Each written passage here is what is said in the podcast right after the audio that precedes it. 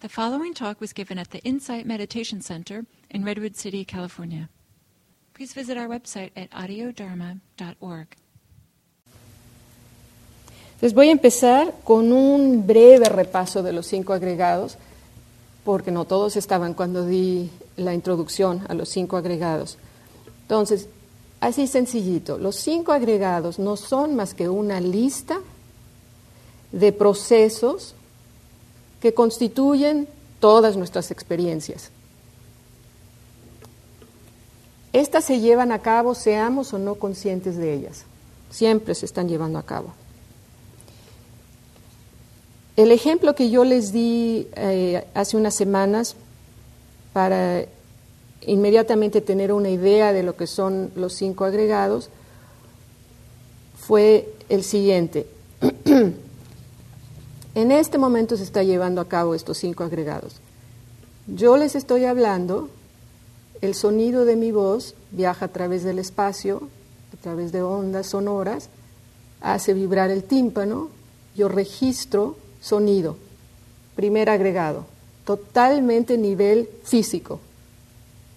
Está clarito, ¿no? Nivel físico, material, la materia, tangente, lo que puedo tocar. Segundo agregado, al mismo tiempo que yo estoy registrando estas, estos, son, estos sonidos, también esta experiencia estoy registrando una una cualidad de la, de la experiencia, que es simplemente tres categorías, agradable, desagradable o neutral. He ahí el segundo agregado, o sea, sensaciones, y eso es lo que vamos a ver ahora, que es un tema importantísimo, que tiene unas repercusiones enormes, como vamos a ver ahora.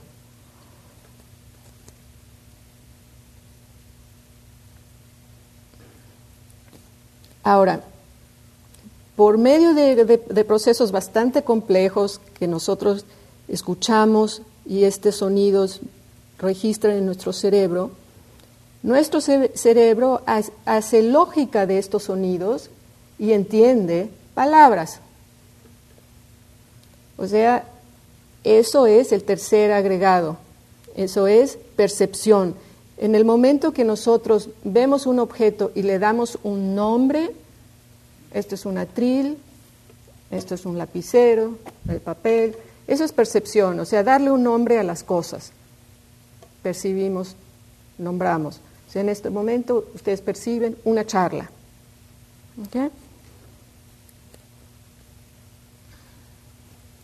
Luego viene el cuarto agregado, que son las formaciones mentales, y eso es un pasito más allá de la percepción. O sea, raso, la percepción primero fue una charla.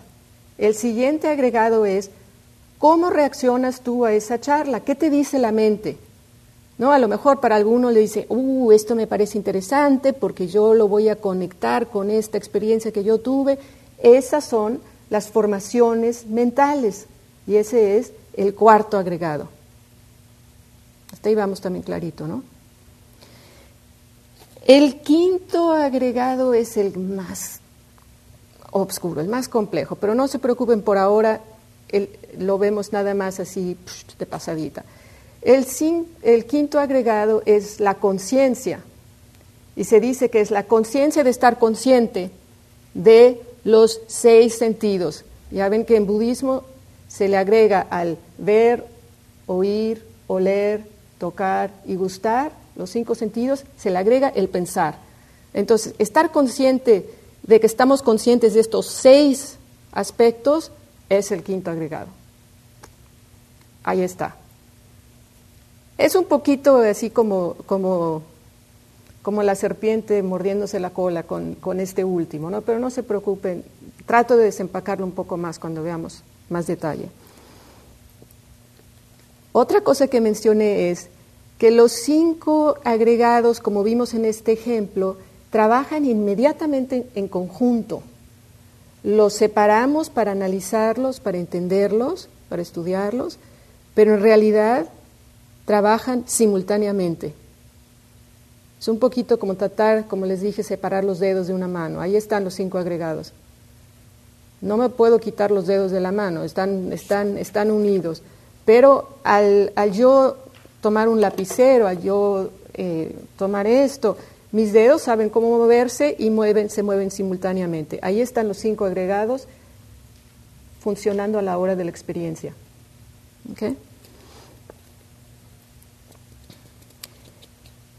De los cinco agregados, no sé si, eh, se dieron cuenta, el primero tiene que ver con el aspecto físico y los otros cuatro con el aspecto mental. Entonces, en la última eh, plática nos enfocamos en forma, que es el componente relacionado al mundo material y nuestra experiencia física. O sea, es a través del cuerpo que nosotros percibimos nuestro mundo y todo lo tangente. Y sería como, por ejemplo, si estamos en el mar, que nosotros vemos el mar, escuchamos el mar, podemos oler el mar, podemos tocar, sentir en la piel el mar. Y si abrimos la boca, hasta podemos gustar la sal en el mar. ¿no? Es el ejemplo que les di también hace, hace unas semanas. Entonces, eso fue la parte física, por supuesto nos enfocamos en el cuerpo, que vimos la última vez. Y el tema de ahora, repito entonces, es el segundo agregado, que son las sensaciones. Es muy interesante ver que el término de, de sensaciones en Pali, que es Vedana, tiene dos significados significa sentir y saber, que es interesante. Entonces, ¿cómo traducir Vedana al español? Está, está, es difícil. Pero ya que el significado de sensación es impresión que las cosas producen por medio de los sentidos, pensé, bueno, esta es la mejor traducción que puedo usar por ahora, sensación, mas nos recordamos constantemente que también implica el saber. Y vamos a ver con esta plática lo importante que es esa parte de Vedana, el saber, para que eh, trabajemos con esto de sensaciones de manera hábil.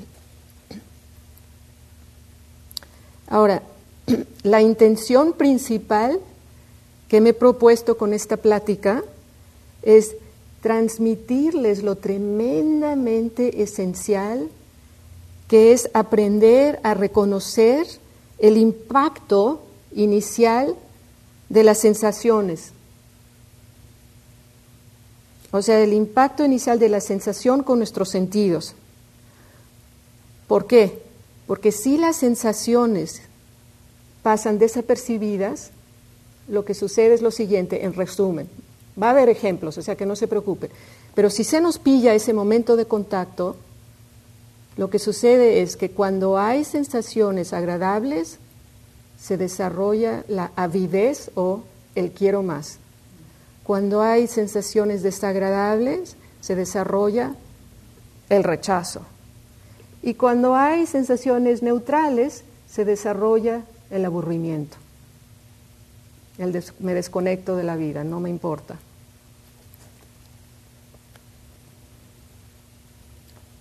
Entonces, en las enseñanzas budistas, como parte de esta manera de el saber, de conocer, de investigar estas sensaciones, las dividimos, como ya escucharon, en tres categorías, que son agradable, desagradable y neutral.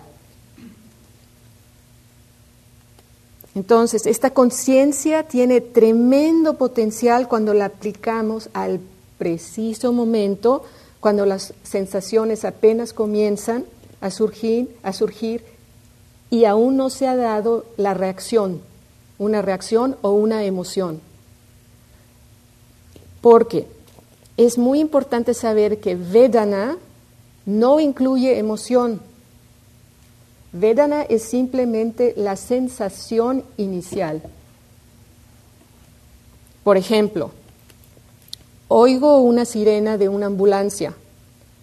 En este caso, mis oídos son el punto de contacto con el estímulo. Escucho la sirena, identifico la sensación como desagradable. estoy consciente de ella y entonces la puedo soltar, porque la vi, porque no, no me fue invisible. ¿Está ahí vamos bien?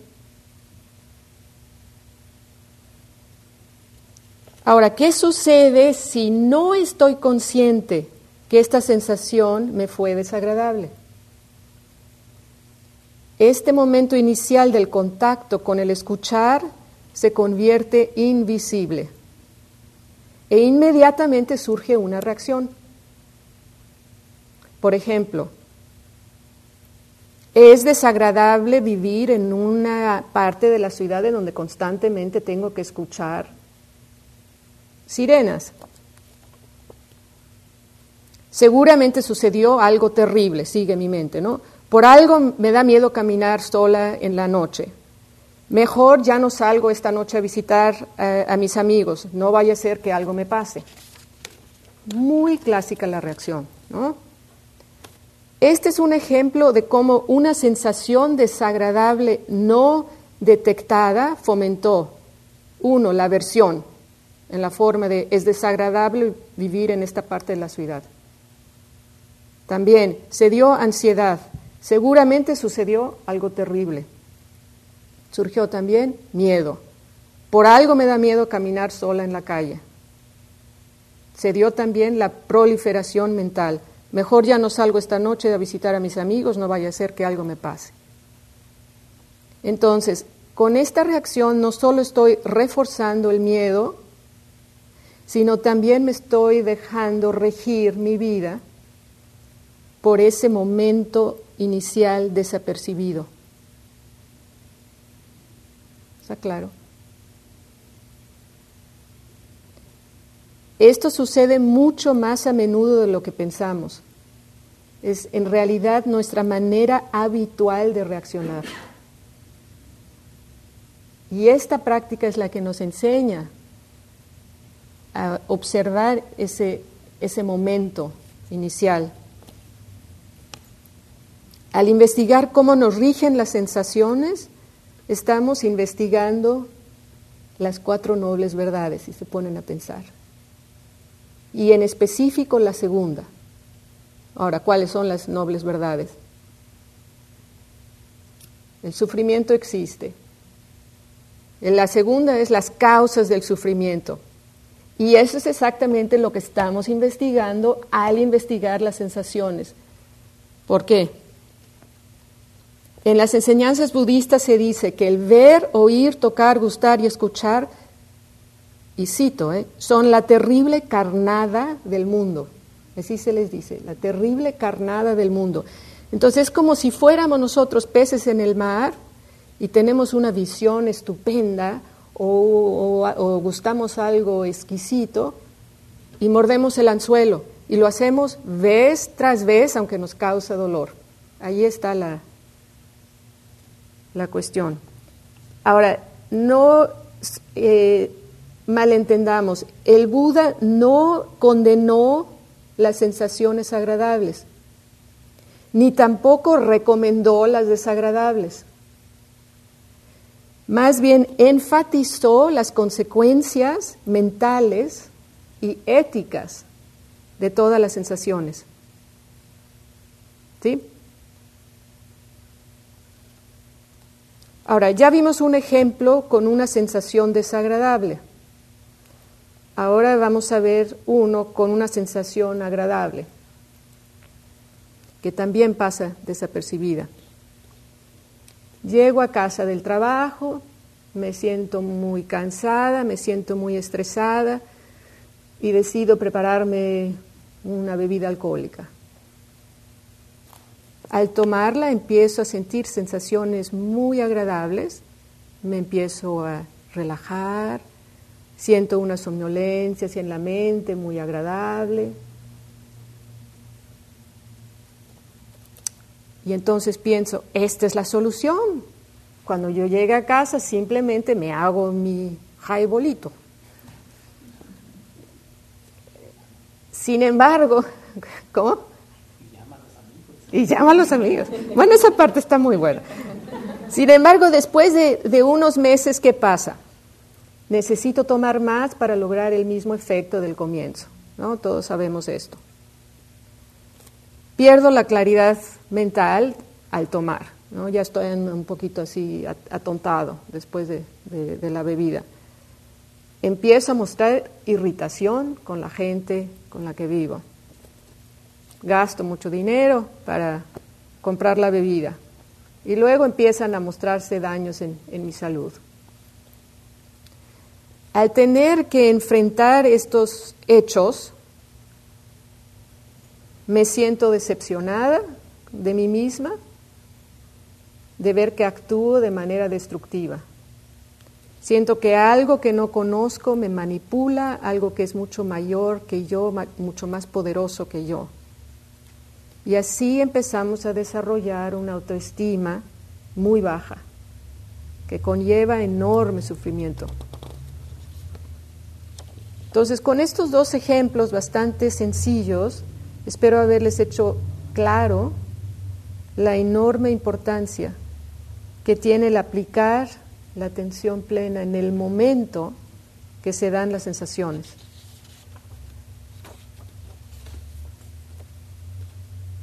Cuando, porque aquí viene otra cosa interesante que nos vamos a ir acercando. Cuando pasan desapercibidas, nos estamos enredando con preferencias, explicaciones y justificaciones.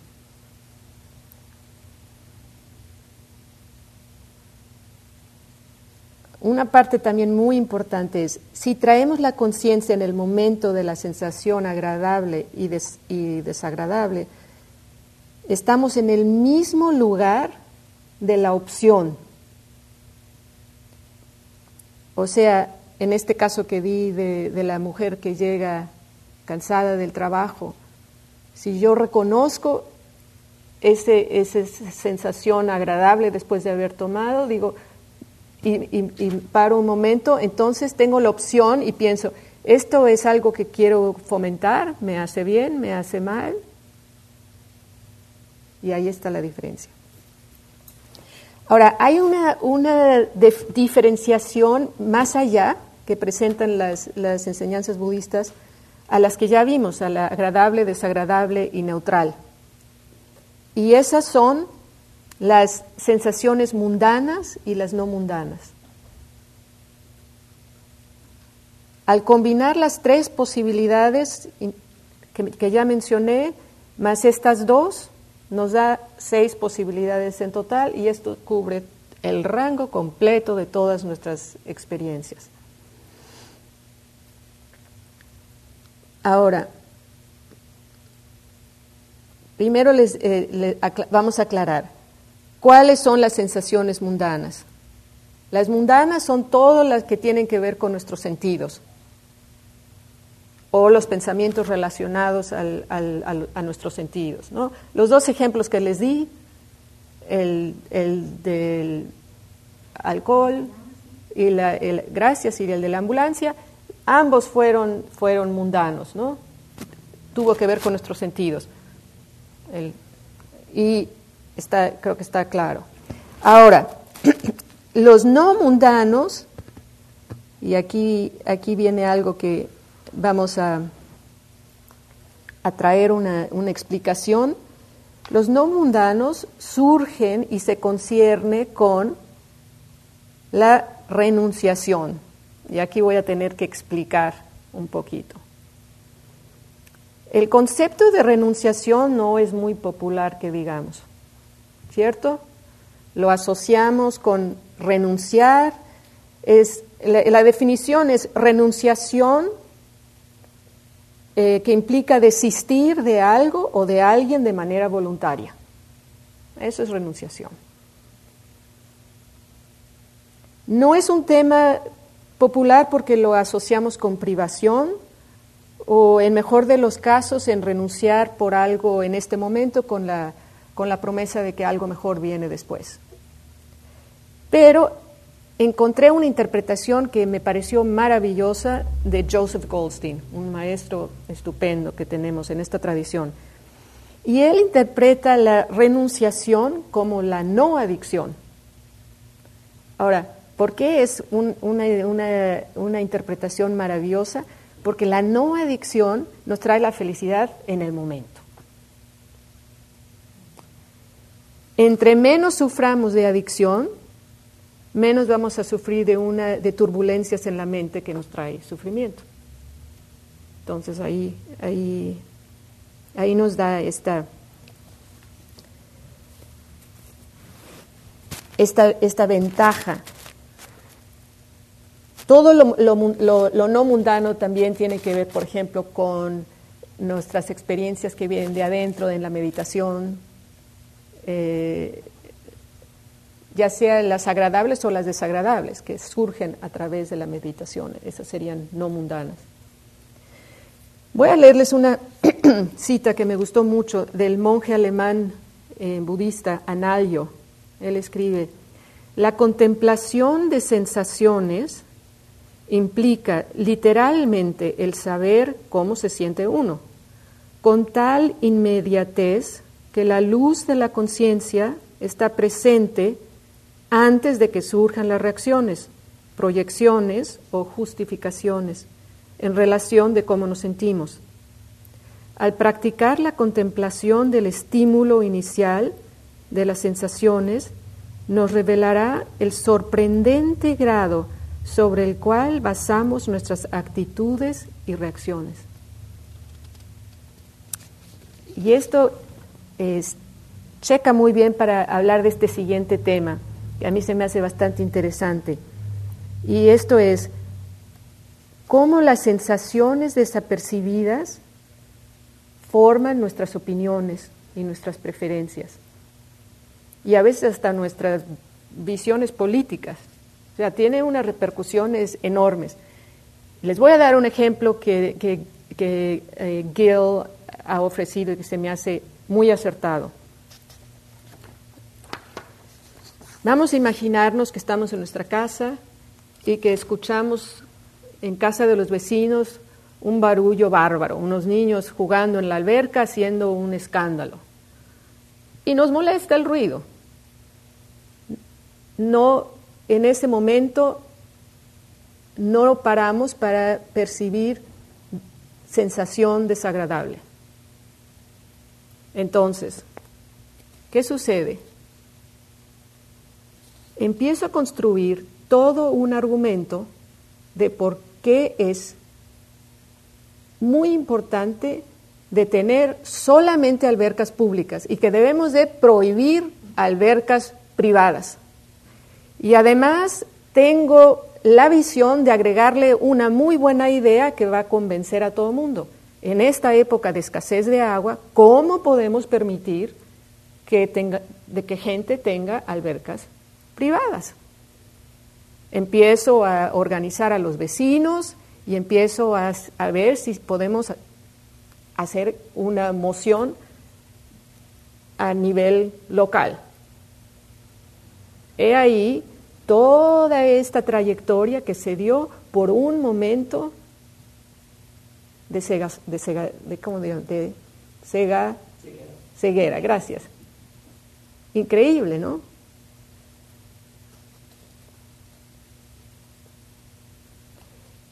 Llegamos a un punto en esta narrativa que ya está tan alejado del momento inicial, de la génesis de, este, de esta sensación, que nos es totalmente imposible regresar. Más bien es tan, tan invisible que ni, ni, sabemos que, que de ahí viene. 99.9% la gente simplemente no sabe que de ahí, que ese es el principio.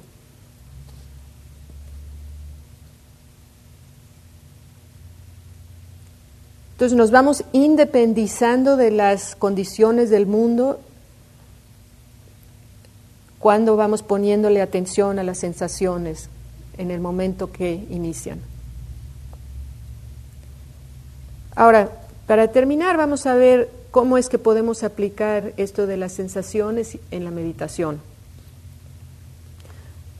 Todos ya hemos tenido la experiencia que nos sentamos a meditar, cerramos los ojos y de repente como sucede a veces en la plomería, todo surge así, y, lo que no queremos, y, entonces nos duele, nos duele la rodilla, sentimos que nos pica la piel, tenemos el estómago eh, totalmente eh, tenso, o también puede ser que en, otra meditación nos sentamos y sentimos el cuerpo muy suave, muy abierto, respiramos con toda, con toda fluidez, no hay restricción, la mente está tranquila.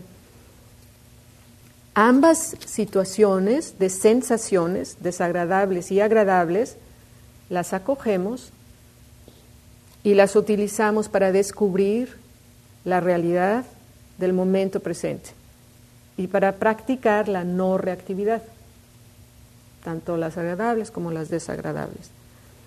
Entonces nos entrenamos a practicar con, con sensaciones y situaciones desagradables, no por lo desagradable en sí, sino porque estamos tratando de descubrir ese lugar en donde nos enredamos.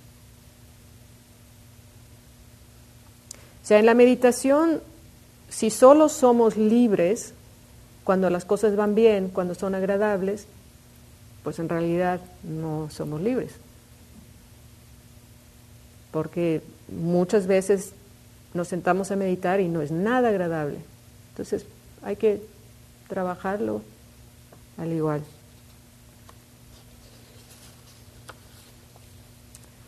También en la meditación tenemos la oportunidad ideal para hacer conciencia de la naturaleza efímera de las sensaciones. Si verdaderamente entendemos cómo es que surgen y desaparecen constantemente, ya no van a tener tanto encanto, tanta magia, tanto poder sobre nosotros. La persona sabia tiene una actitud de despego a las sensaciones porque ha internalizado la naturaleza transitoria de las sensaciones. Entonces, en las enseñanzas budistas se compara esto de las, se compara la naturaleza de las sensaciones con el viento. Viene de diferentes direcciones, a veces es frío, a veces es caliente, a veces es húmedo, a veces es seco. Igual con las sensaciones sensaciones pueden ser muy variadas y tratar de controlarlas es tan ilógico como tratar de controlar el clima. Entonces, estas enseñanzas tienen como objetivo de desprendernos de nuestros apegos, que quiere decir no aferrarnos a las sensaciones agradables y rechazar sensaciones desagradables. Esto es lo que nos va a llevar a la liberación del sufrimiento. Termino con una cita de nuevo del, eh, de este monje alemán Analio. Dice, por el mero hecho de observación, un practicante que practica la atención plena de las sensaciones ya no se identifica con ellas, y de esta manera va más allá del poder manipulador de la dicotomía del placer y el dolor.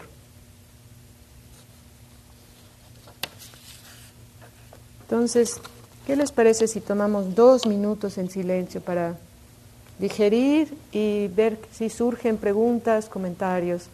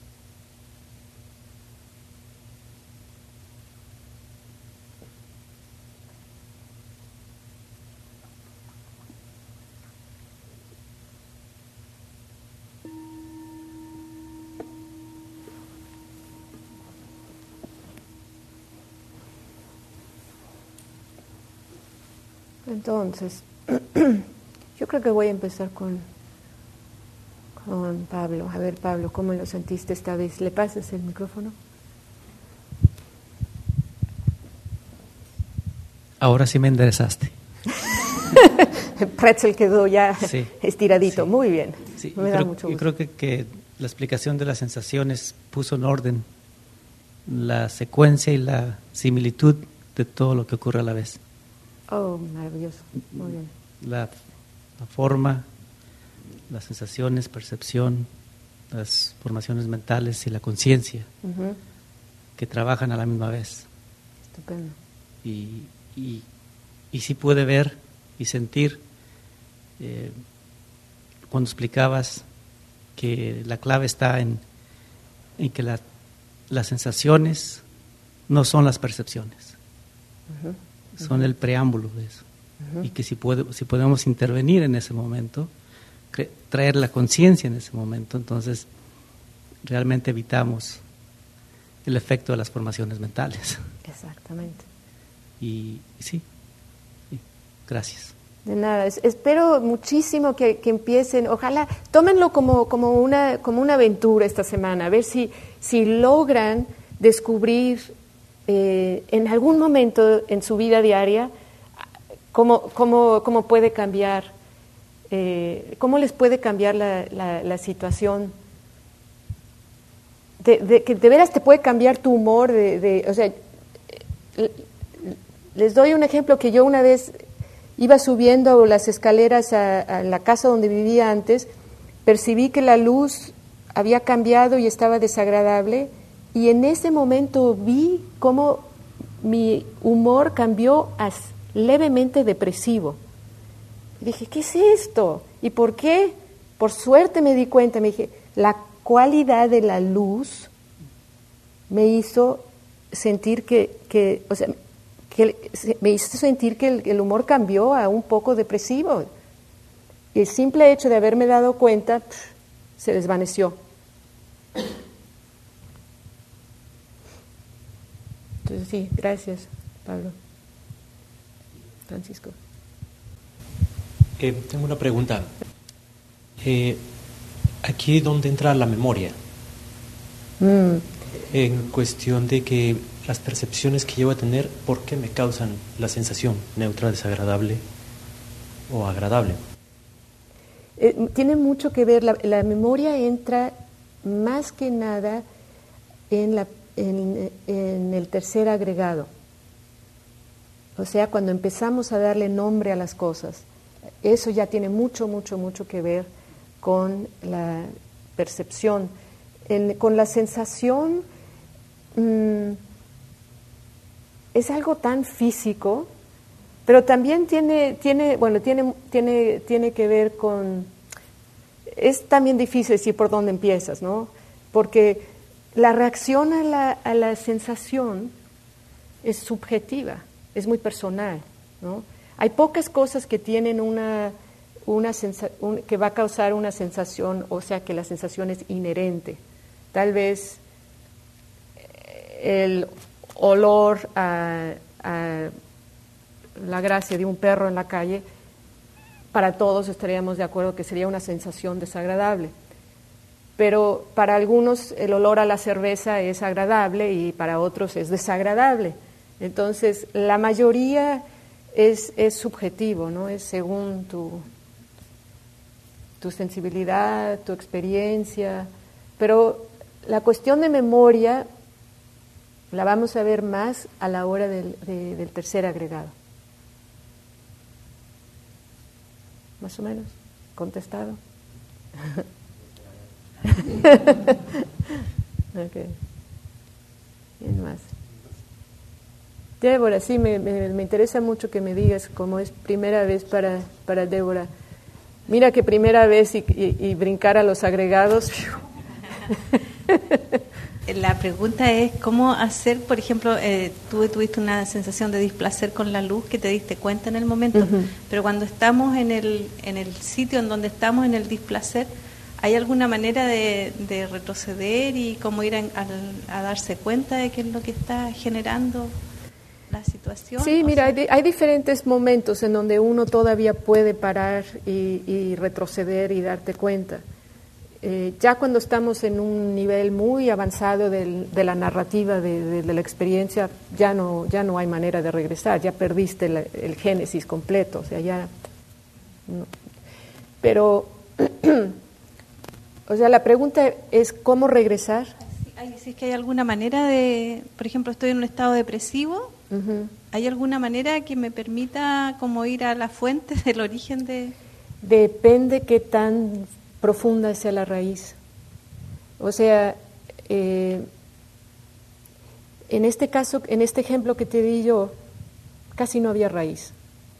Era una cosita así, de una plantita que apenas así cuando plantas un frijolito y ves que tiene una raíz chiquita, chiquita, así muy finita la arrancas como nada, ¿no?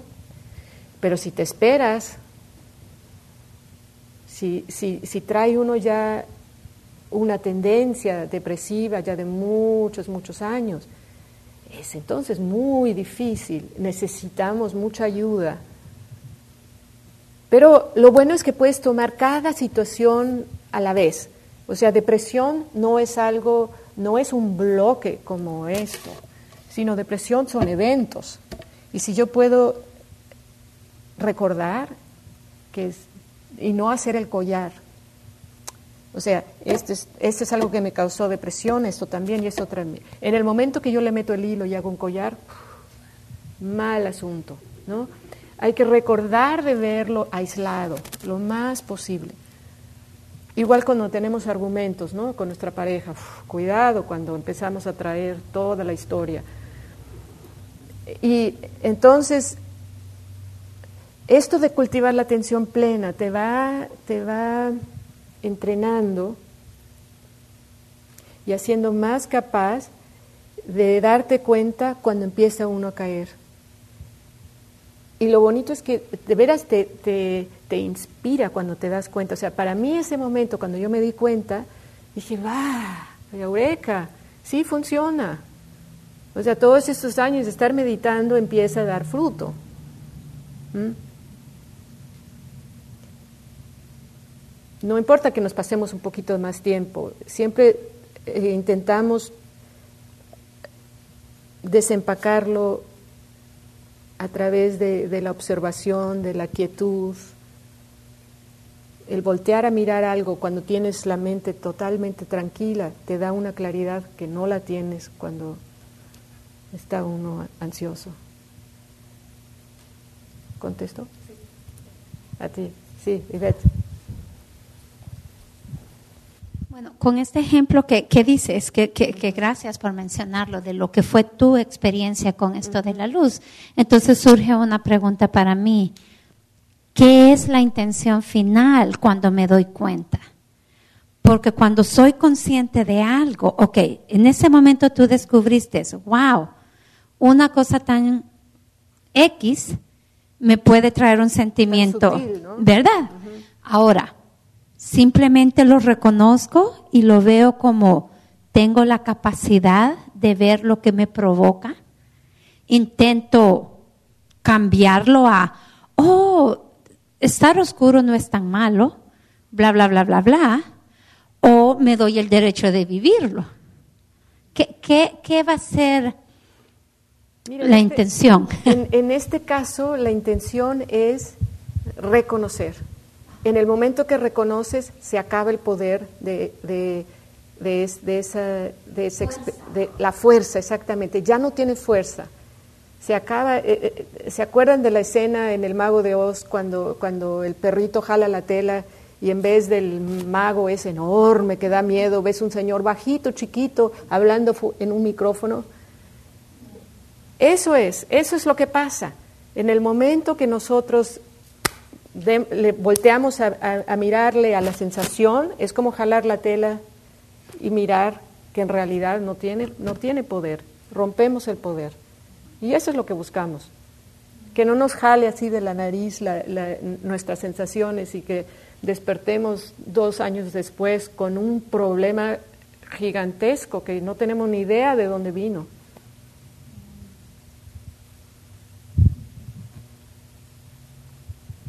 ¿No? ¿Alguien más tenía?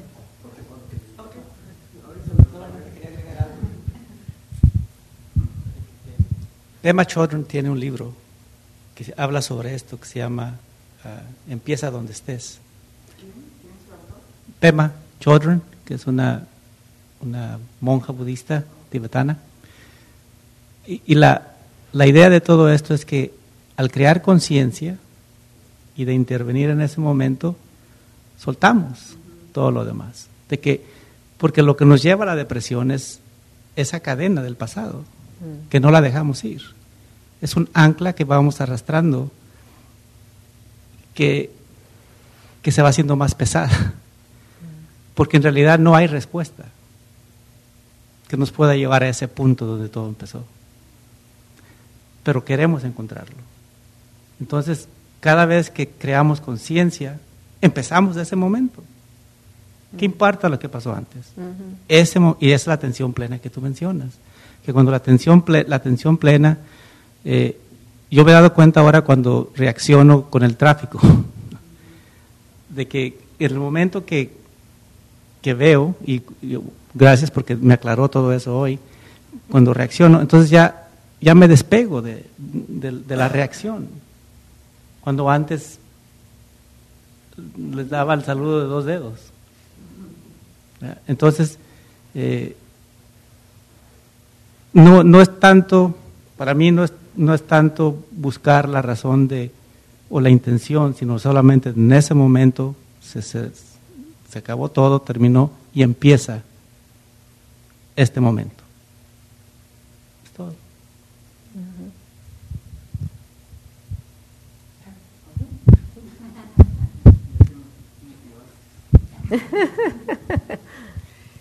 Este, a lo largo de la, de la explicación, pues, cómo es, a veces me gustaría traer una algo para anotar.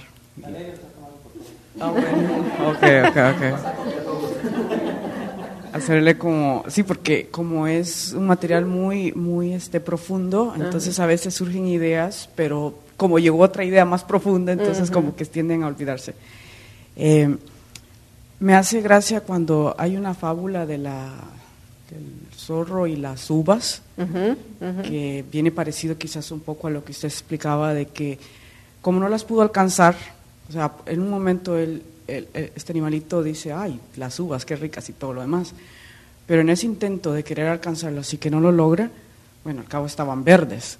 Entonces se está generando como que, ok, yo quiero eso, y como no lo pude alcanzar, entonces ahora le doy como que una etiqueta están verdes, entonces ya ni me interesan. Entonces, más parece un poco lo que usted estaba diciendo. Hmm. Y hmm. con respecto al otro de que estar conscientes, realmente eh, la vida es el río, la famosa del río también, de que uno no se baña dos veces en el mismo río, porque la vida es un fluir, es un fluir, no es un lago que está estancado. También me recordó mucho cuando yo les contaba la vez anterior que cuando yo estaba pequeña, eh, yo odiaba los domingos porque el día domingo al día siguiente teníamos que ir a la escuela. Entonces eso me generaba, no, y ahora adulta también, yo iba a un paseo y, yo tenía la idea del domingo que se terminaba y al día siguiente había que trabajar o, asistir a una responsabilidad. Entonces ahora he aprendido que cuando voy a un paseo, y, pero tengo que hacerlo, es la práctica, es el estar este, como cincelando la misma y digo, ok, estoy aquí, estoy viendo el mar, lo estoy disfrutando, ¿qué es lo que estoy sintiendo? O sea, es mm. agradable y no apegarme.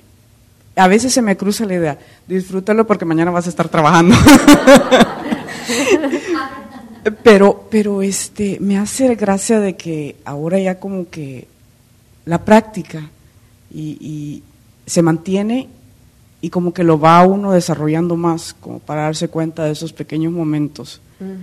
También me puse a pensar que es como, pues la vida es como un tren y que cada estación son como que hay ciudades placenteras. Cuando yo voy a San Francisco en tren, hay ciudades que se ven bonitas, hay otras estaciones que no se ven tan atractivas. Y va a depender de que si yo me quiero bajar y volverme a subir al tren sin quedarme en esa estación de una ciudad que no me provoque placer, o de una ciudad que me generó mucha alegría. Simple y sencillamente bajé, subí nuevamente mi tren y el curso de la vida continúa.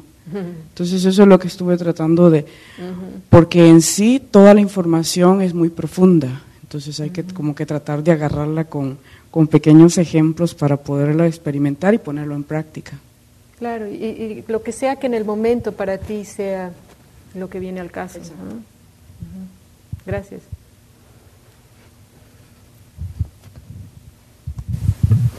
Eh, a mí no me quedó claro la diferencia entre el concepto de mundano y lo de placentero o agradable, desagradable y neutral, porque la manera en mm. que lo definiste fue como sensaciones y para mí agradable, desagradable y neutral también son sensaciones, entonces me parece que no estoy entendiendo a qué apunta ese concepto. Lo mundano. Mm, o sea, es agregarle un como filtro más a, esta manera de entender las sensaciones. Primero empiezas por, por, observar si son agradables o no, y luego te preguntas, ¿son mundanas o no? La ventaja de agregarle este filtro extra es que te da un poco de información sobre eh, de dónde vienen y de su, de su eh, sí, del génesis más que nada. O sea, al ser mundanas, van a, las, las vas a llevar otra vez al punto de origen que son los sentidos, que es algo físico. Pero las no mundanas van a, van a referirse siempre a algo interno. Eh, pero dime, eh, creo que no todavía no te lo he contestado, ¿verdad?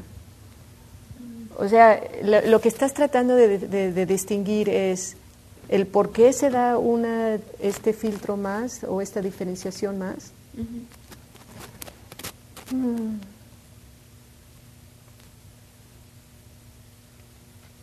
Pues yo creo que lo, importante es eh, de darse, sí, yo creo que em, te quiero decir como tres cosas al mismo tiempo. Por eso estoy, estoy tomando mi tiempo. Em, un poco antes de la liberación del Buda,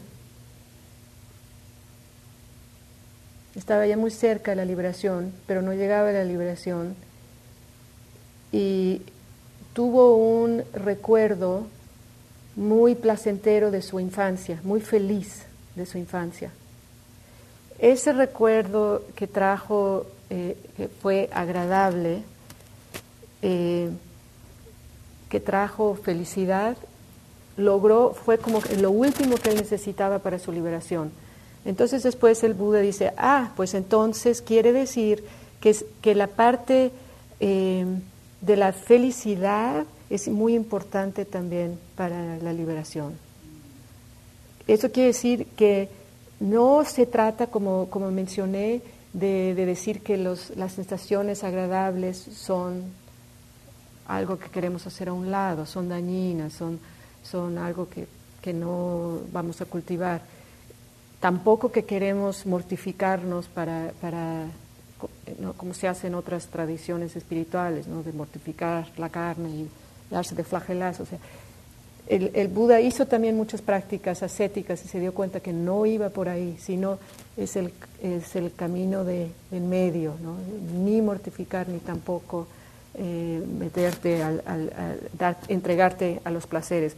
Pero bueno, en este caso voy a que eh, descubre que esto de las sensaciones agradables, no mundanas, son, o vamos a decir que las sensaciones agradables eran algo que tenían su valor. Pero entonces es, a ese punto entonces es necesario hacer la diferenciación. ¿Cuáles son las que me ayudan a progresar en el sendero y cuáles son las que me detienen? Las que me detienen son las mundanas, las que me atrapan, es la carnaza, es el, anzuelo. Sin embargo, si yo estoy meditando, o tú, tú estás, así que tú estás meditando, y surge espontáneamente una paz y una felicidad enorme, esa es no mundana y esa es la que te impulsa a, progresar en el sendero. ¿Sí expliqué? Ah, qué bueno. bueno, ya son más de las nueve. Em, los veo la semana entrante y que estén muy bien. Chao.